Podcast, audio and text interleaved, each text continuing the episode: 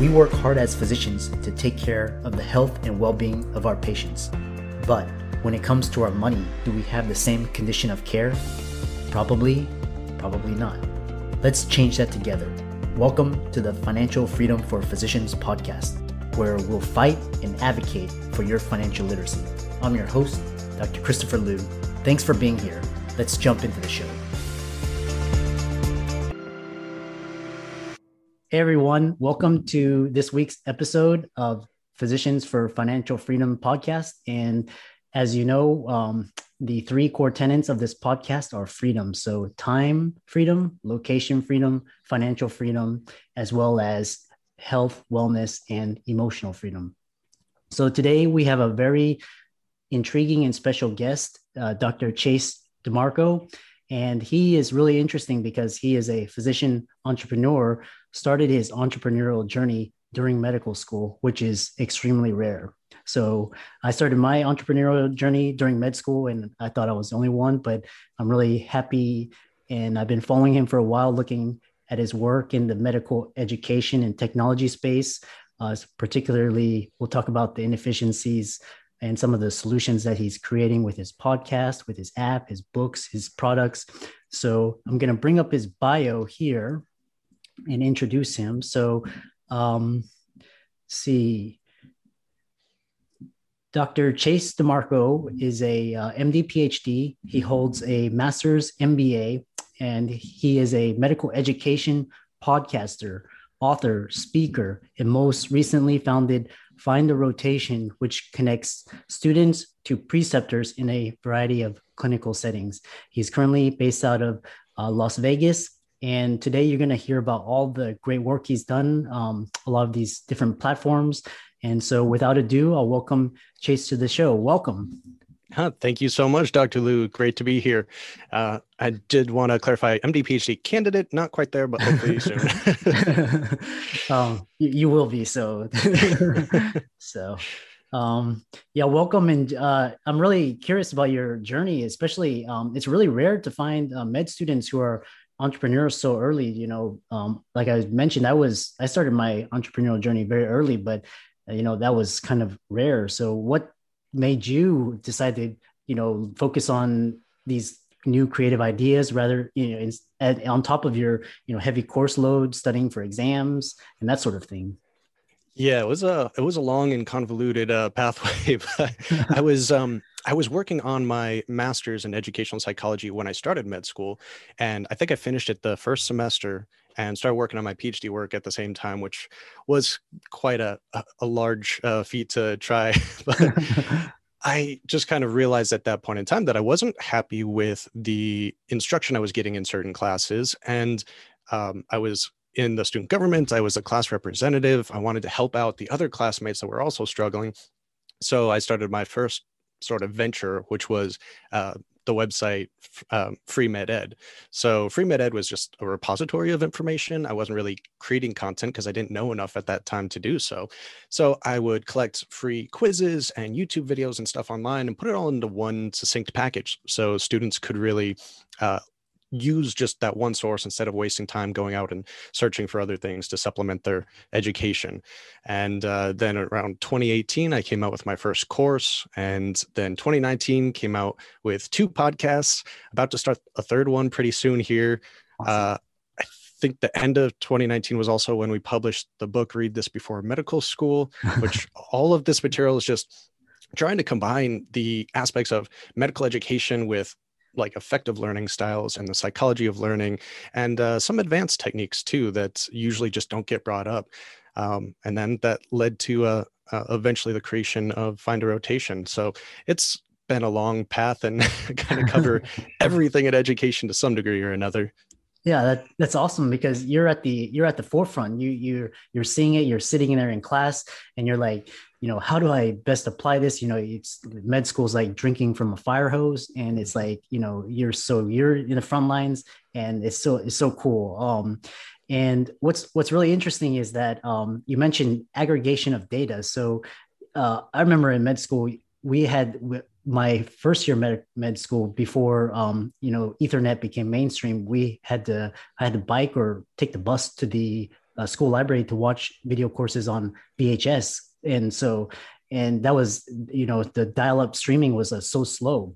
So, you know, we've progressed so much, and now, you know, we're aggregating data. Now we're like organizing it, and now we're creating. So, what were some of your motivations? Like any frustrations or just unmet needs that you saw? Just tell us in like your experience. Tons of frustrations, tons of unmet needs. Yeah, I would say when we're talking about more the basic science type material, like the first 2 years, that was really a focus on trying to make multimedia content that was freely or at least affordably available to the masses, and to use evidence-based teaching techniques. We always talk about evidence-based medicine, but there's a lot of science behind teaching too. And at least my experience, most medical teachers don't really know that because they weren't taught that way, and they weren't taught in psychology and education. So they teach the way that they were taught. And for those really good ones that can, you know, shape themselves according to how well the audience is doing, the student population in that case, they can progress to a stronger teaching base than a lot of others. But many don't get to that. So I wanted to make content that really focused on how we learn, why we learn certain ways, and then how to implement those techniques. And a lot of that came into play with the Medical Mnemonist podcast, which you can see on my back wall here. So we started with education, educational psychology, learning psychology, and cognitive psychology, but also using medical mnemonics and advanced memory techniques, which you tend to see a lot more nowadays in the past few years with videos and like Sketchy, Pickmonic, these companies that are coming out with really cool material. And there's just a lot of science why that works. So we want to teach students as much as possible about learning. And once they know those skills, then they can have more self-directed learning. That's awesome. What you're doing actually reminds me of Sal Khan when he was creating Khan Academy, and you know, he started out with just he wanted to create videos for people, you know, to help people learn better and just learn more efficiently. And that, you know, when I was going to school, it was basically just rote memorization and just recite and regurgitate and, you know, make an A on the test. But these days, you know, it really requires you to synthesize, organize, apply things. There's, you know, a lot of different ways to answer the question. So, and I think you're using a lot of mind and brain and learning hacks. So it's easier, more efficient to learn, and it makes learning more fun as well. So, that's the goal. Yeah. What have been some of your key revelations, you know, building these podcasts and creating this material and how it relates to education and learning? Oh, so many. Well, first, I do want to say that Sal Khan was one of my inspirations. So I'm glad you brought that up. Khan Academy is awesome. I really wanted to make like the Khan Academy of medical education, which apparently they did start doing with some members that are now in Osmosis, but I don't think it really took off for the medical community too much yet. Yeah. But there's a lot of learning with the technical side of things, just audio editing, video editing, different techniques for lighting or what equipment you need, and a lot of just learning curves that you kind of have to experience. You can study all you want, but the theory is not going to really teach you the experiential learning that you really need. And then actually interviewing is something that I found that I love doing. Now, I'm pretty much an introvert. I don't even like talking to people on the phone. But when I can have an interesting conversation with someone through a podcast interview, it's much more intriguing. I know that I'm getting some benefit from it because I'm learning from them. I'm providing benefit to them by sharing their information with the audience. And hopefully the audience is learning a lot from it too. Otherwise, they wouldn't be listening to it. So we have a lot of different memory champions and mnemonics instructors, and again, cognitive psychologists on the Medical Mnemonist podcast. But then this is an old image now. It used to be called the 1 Minute Preceptor podcast. Now it's Rounds to Residency. So we cover more the second 2 years of med school when you're doing your clinical rotations and then early residency. So that's interviewing physicians in every different specialty and geographic, demographic location, and just trying to give students more experience in a wider array of clinical rotations and specialties than they might be able to get from their own school. Because that was something that I found very difficult in my schooling, was small school, very limited on certain resources. So if you can only try out a couple of specialties, or if you might like the specialty, but that particular preceptor wasn't that great, you're not going to know what you're the best fit for. So at least hopefully we can provide some audio guidance through that podcast. And then that led to also starting the clinical rotations platform with Find a Rotation, so they can actually try to find rotations that might be outside of their schooling. Yeah. Yeah. Tell us more about the inspiration for Find the Rotation, because is it more geared towards U.S.-based medical school, or is it based more toward like to reach out for more international reach, or is it? Yeah. Tell us more about what was the inspiration for that. Good question. So I would say that both can benefit from it, although there is more of a need generally for IMGs, FMGs, international or foreign medical students and graduates. And that's just because we come from smaller schools. I went to a Caribbean school. We don't have as many resources available. And a lot of our schools are not able to apply for VSAS either. So we're really stuck on what we can experience. And we also make up about 25% of the US healthcare workforce. So it's not an insignificant percentage of the healthcare of physicians. So we do want to make sure that all physicians, no matter what school you went to, have adequate clinical experiences to become better physicians, and to also be able to test out a lot of other specialties to see what they're going to be a better fit for. And that'll hopefully, the goal is anyway, in that aspect, is to lead to decreased burnout and decreased transferring between specialties. Yeah. So kind of long story short was I had my third and fourth year rotations, my elective rotations, done through a placement agency. And I had a terrible, terrible experience with them. It was very expensive, and I didn't even get the last couple. So I started reaching out to physicians to ask if they would let me do a rotation there. Yeah. And since then, my network has grown, and I help students manually do this all the time, and it was too much to really continue on with. So I'm like, all right, I'm going to make an app that everyone can just go to and take care of it themselves. So we kind of modeled it after Airbnb. So you have the physicians or the hospitals go on and sign up as like the host, and then the students go on as the guest or renter, and just kind of do everything through automation. And because of that, it's a lot cheaper. We don't have a huge workforce that has to be paid like the paper pushers or rotation agencies have to. If you're a hospital admin, this automates a lot of the process, so it'll reduce your workload.